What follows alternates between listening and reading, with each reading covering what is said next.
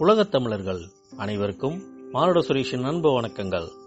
இன்று அமரர் கல்கியின் சிவகாமியின் சபதம் பாகம் பதினேழு வேலின் மேல் ஆணை. நரசிம்மர் தமது அங்கவஸ்திரத்தின் தலைப்பினால் சிவகாமியின் கண்ணீரை துடைத்த வண்ணம். நினைக்க நினைக்க ஒரு விஷயம் எனக்கு வியப்பை அளிக்கிறது என்று கூறினார். சற்று முன் சிவகாமியின் முகத்தை ரதி ஏறிட்டு பார்த்தது போல் இப்போது நரசிம்மர் சிவகாமியை ஏறிட்டு பார்த்தார். அது என்ன வியப்பான விஷயம்? எனும் கேள்வியை அவளுடைய கண்களின் நோக்கும் புருவங்களின் நெறிப்பும் கேட்பன போல தோன்றின. நரசிம்மர் சிவகாமியின் முகத்தை கண்களால் விழுங்கி விடுபவர் போல் பார்த்து கொண்டு கூறினார். மூன்று வருஷ காலத்திற்குள் உன்னிடம் ஏற்பட்டிருக்கும் மாறுதலைத்தான் சொல்கிறேன். உனக்கு ஞாபகம் இருக்கிறதா சிவகாமி? சக்கரவர்த்தியும் நானும் அந்த நாளில் உங்கள் வீட்டுக்கு வருவோம். என்னை கண்டதும் நீ கொஞ்சம் கூச்சமோ தயக்கமோ இல்லாமல் ஓடி வருவாய். என் கைகளை பிடித்து கரகரவென்று இழுத்து கொண்டு போவாய். நாம் இருவருடைய தந்தையரும் ஒரு பக்கம் பேசிக் கொண்டிருக்கும் போது நாம் இன்னொரு பக்கத்தில் கொட்டம் அடிப்போம் சில சமயம் நான் உன்னை எனக்கு பரதநாட்டியம் சொல்லிக் கொடுக்கும்படி கேட்பேன். நீ சொல்லிக் கொடுக்க முயல்வாய். எனக்கு நன்றாய் வராது. அதைக் கண்டு நீ கலகலவென்று சிரிப்பாய். உன்னுடைய முல்லைப்பல் வரிசையை பார்த்து நான் மதிமயங்கி நிற்பேன். இன்னும் சில சமயம் நாம் இருவரும் ஓடிப்பிடித்து விளையாடுவோம். சில சமயம் ஆயனர் அமைத்த கற்சிலைகளுக்கு மத்தியில் நீயும் ஒரு சிலையைப் போல் அசையாமல் நிற்பாய். நானும் வேண்டுமென்றே உன்னை சிலையாக பாவித்துக் கொண்டு மேலே போவேன். உன்னுடைய சிரிப்பின் ஒளியை கேட்ட பிறகு திரும்பி பார்த்து உன்னை பிடித்துக் கொள்வேன். அகப்பட்டுக் கொண்டாயா சிவகாமி தேவி? என்று பாடுவேன். இப்படியெல்லாம் நாம் விளையாடியதை பார்த்து நம்முடைய தந்தைமார்களும் சந்தோஷப்படுவார்கள். அதெல்லாம் ஒரு குதூகலமான கனவு மாதிரி இப்போது தோன்றுகிறது. பிரபு நான் ஏதோ மாறிப்போனதாக சொன்னீர்கள். எவ்விதத்தில் மாறியிருக்கிறேன்? என்று சிவகாமி கேட்டாள். நல்ல வேளை ஞாபகப்படுத்தினாய். எனக்கு பதினாறு பிராயம் பூர்த்தியான போது சக்கரவர்த்தி என்னை தேச யாத்திரை அழைத்துச் சென்றார். தெற்கே சித்தர் மலையில் இருந்து வடக்கே நாகார்ஜுன மலை வரையில் நாங்கள் யாத்திரை செய்தோம். மேற்கே காவிரி நதியின் ஜனன ஸ்தானம் வரையில் போயிருந்தோம். யாத்திரையை முடித்துக்கொண்டு நாங்கள் திரும்பி வருவதற்குள் மூன்று வருஷம் ஆயிற்று அந்த மூன்று வருஷமோ எனக்கு மூன்று யுகமாக இருந்தது என்றாள் சிவகாமி. மூன்று வருஷம் கழித்து நான் திரும்பி வந்து மறுபடியும் உன்னை பார்த்தபோது நீ பழைய சிவகாமியாகவே இல்லை. தேவச்சபையில் இருந்து அரம்பையோ ஊர்வசியோ வந்து ஆயனர் வீட்டில் வளர்வதாக தோன்றியது. உருவ மாறுதலைக் காட்டிலும் உன்னுடைய குணத்திலும் நடவடிக்கையிலும் காணப்பட்ட மாறுதல்தான் எனக்கு அதிக வியப்பை அளித்தது. என்னை கண்டதும் நீ முன்போல் ஆர்வத்துடன் ஓடி வந்து வரவேற்கவில்லை. கலகலப்பாக பேசவில்லை. தூண் மறைவில் மறைந்து கொண்டு நின்றாய். நான் உன்னை பார்க்கும்போது நீ வேறு பக்கம் திரும்பிக் கொண்டாய். நான் உன்னை பார்க்காத சமயங்களில் கடைக்கண்ணால் என்னை பார்த்துக் கொண்டிருந்தாய். தப்பித் தவறி நம் கண்கள் சந்திக்கும் சமயம் உடனே தலையை குனிந்து கொண்டாய். உன்னுடைய கலீர் என்ற சிரிப்பு மறைந்து விட்டது. சில சமயம் உன் கண்களில் நீர் ததும்பி நிற்பதைக் கண்டேன். ஒரு காரணமும் இல்லாமல் நீ பெருமூச்சு விடுவதைக் கேட்டேன். எல்லாவற்றையும் விட அதிக வியப்பை எனக்கு அளித்தது என்னவென்றால் என்னை அறியாமல் நானே சில சமயம் பெருமூச்சு விடத் தொடங்கினேன் என்று நரசிம்மர் சொன்னபோது சிவகாமி கலீர் என்று சிரித்து விட்டாள்.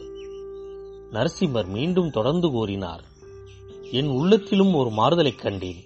இரவும் பகலும் சதா சர்வ காலமும் உன்னுடைய நினைவுகள் என் இதயத்தில் குடிகொண்டது. அந்த நினைவு இன்பத்தையும் வேதனையும் ஏக காலத்தில் அளித்தது. இப்பேற்பட்ட முக்கியமான காரியத்தில் ஈடுபட்ட போதிலும் உன்னை என்னால் மறக்கவே முடியவில்லை. இந்த நிலையில் இந்த தாமர குளக்கரையில் ஒரு நாள் நாம் தனியாக சந்தித்தோம்.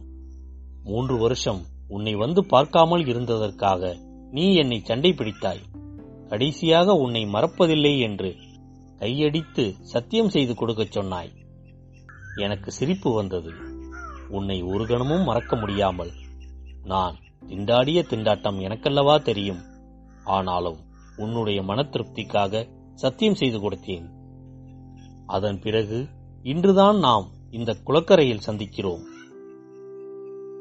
ஒருவேளை நீ இங்கு வரமாட்டாயா என்ற ஆசையில்தான் வந்தேன். வந்து பார்த்தால் நீ இங்கேயே இருக்கிறாய். நம்முடைய உள்ளங்கள்தான் எப்படி ஒத்திருக்கின்றன? என்று சொல்லி நரசிம்மர் நிறுத்தினார். இவ்வளவெல்லாம் சொன்னீர்கள் நான் முதலில் கேட்ட கேள்விக்கு மட்டும் மறுமொழி சொல்லவில்லை? என்றாள் சிவகாமி. என்ன கேள்வி அது? தயவு செய்து ஞாபகப்படுத்தினால் நல்லது என்றார் மாமல்லர். மதுரைக்கும் வஞ்சிக்கும் திருமண தூதர்களை அனுப்புவதாக இருந்த விஷயம்தான் நரசிம்மர் லேசாக சிரித்துவிட்டு அது உண்மைதான் மானுக்கு கல்யாணம் செய்ய வேண்டும் என்று எந்த தாய்க்குத்தான் எண்ணமில்லாமல் இருக்கும்? என்னுடைய தாயாருடைய ஏற்பாடு அது. ஆனால் நான் சக்கரவர்த்தியிடம் என் மனநிலையை தெரியப்படுத்த சந்தர்ப்பத்தை எதிர்நோக்கிக் கொண்டிருந்தேன். அதற்குள் இந்த யுத்தம் வந்து அதற்கு அவசியமே இல்லாமல் செய்துவிட்டது என்று கூறினார்.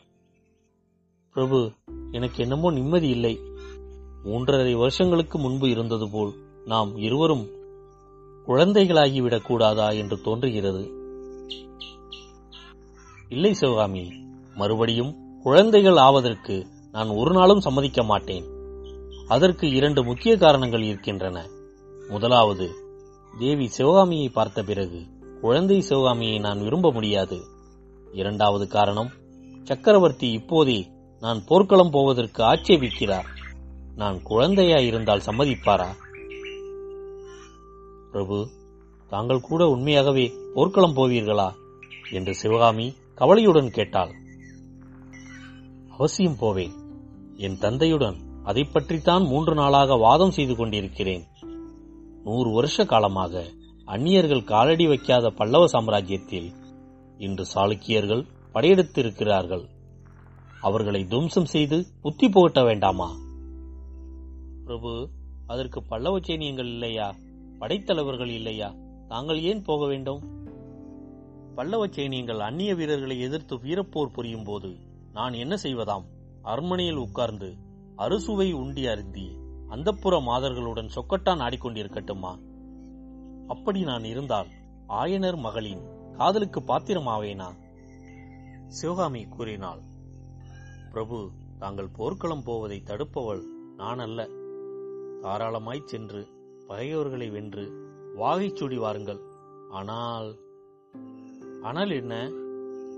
என்னுடைய கோரிக்கைகளை பரிகாசம் செய்யக்கூடாது. இல்லை சிவகாமி சொல்லு.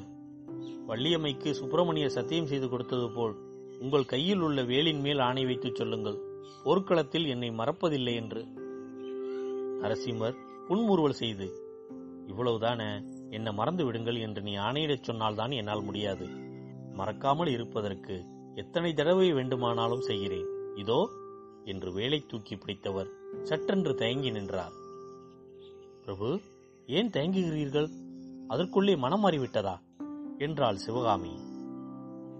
இல்லை சிவகாமி இல்லை. இந்த வேல் என்னுடையதில்லையே. இன்னொருவருடைய வேலின் மேல் ஆணையிடலாமா என்றுதான் நான் யோசிக்கிறேன். உங்களுடைய வேல் இல்லையா? பின் யாருடையது? அரங்கேற்றத்தன்று மதையானையின் மேல் வேலெறிந்து ஆயனரையும் உன்னையும் தப்புவித்தானே அந்த வீர வாலிபனுடையது. அந்த மகாவீரனை நேரில் கண்டு அவனிடம் கொடுக்க வேண்டும் என்று வைத்திருக்கிறேன். அப்புறம் அந்த வாலிபனை நீங்கள் பார்க்கவே இல்லையா?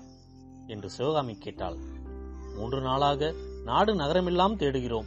அவன் மட்டும் அகப்படவில்லை. பிரபு அவன் இருக்குமிடம் சொன்னால் எனக்கு என்ன தருவீர்கள்? என்று கேட்டாள் சிவகாமி.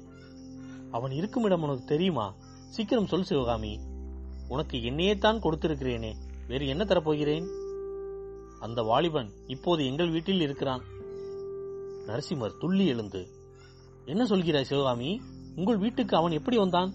என்று கேட்டார் முன்னே உங்களிடம் சொன்னேன் அல்லவா ஒரு புத்த பீக்ஷு அடிக்கடி வந்து அப்பாவையும் என்னையும் வடநாட்டுக்கு வரும்படி அழைத்துக் கொண்டிருக்கிறார் என்று அந்த நாகநந்தி அடிகள் தான் அழைத்துக் கொண்டு வந்தார். ஆகா சக்கரவர்த்தி கூறியது உண்மையாயிற்று. சிவகாமி அதோ கேள் என்றார் நரசிம்மர். தூரத்தில் பேரிகை முழக்கம் சங்கநாதம் குதிரைகளின் காரடி சத்தம் கலந்து கேட்டன. யார்? சக்கரவர்த்தியா? என்றாள் சிவகாமி. ஆம் சக்கரவர்த்தி தான் வருகிறார். இதோ நான் போய் சக்கரவர்த்தியுடன் சேர்ந்து கொள்கிறேன். நீயும் சீக்கிரம் வீடு வந்து விடுவாய் அல்லவா? குறுக்கு வழியில் வந்து விடுகிறேன் பிரபு.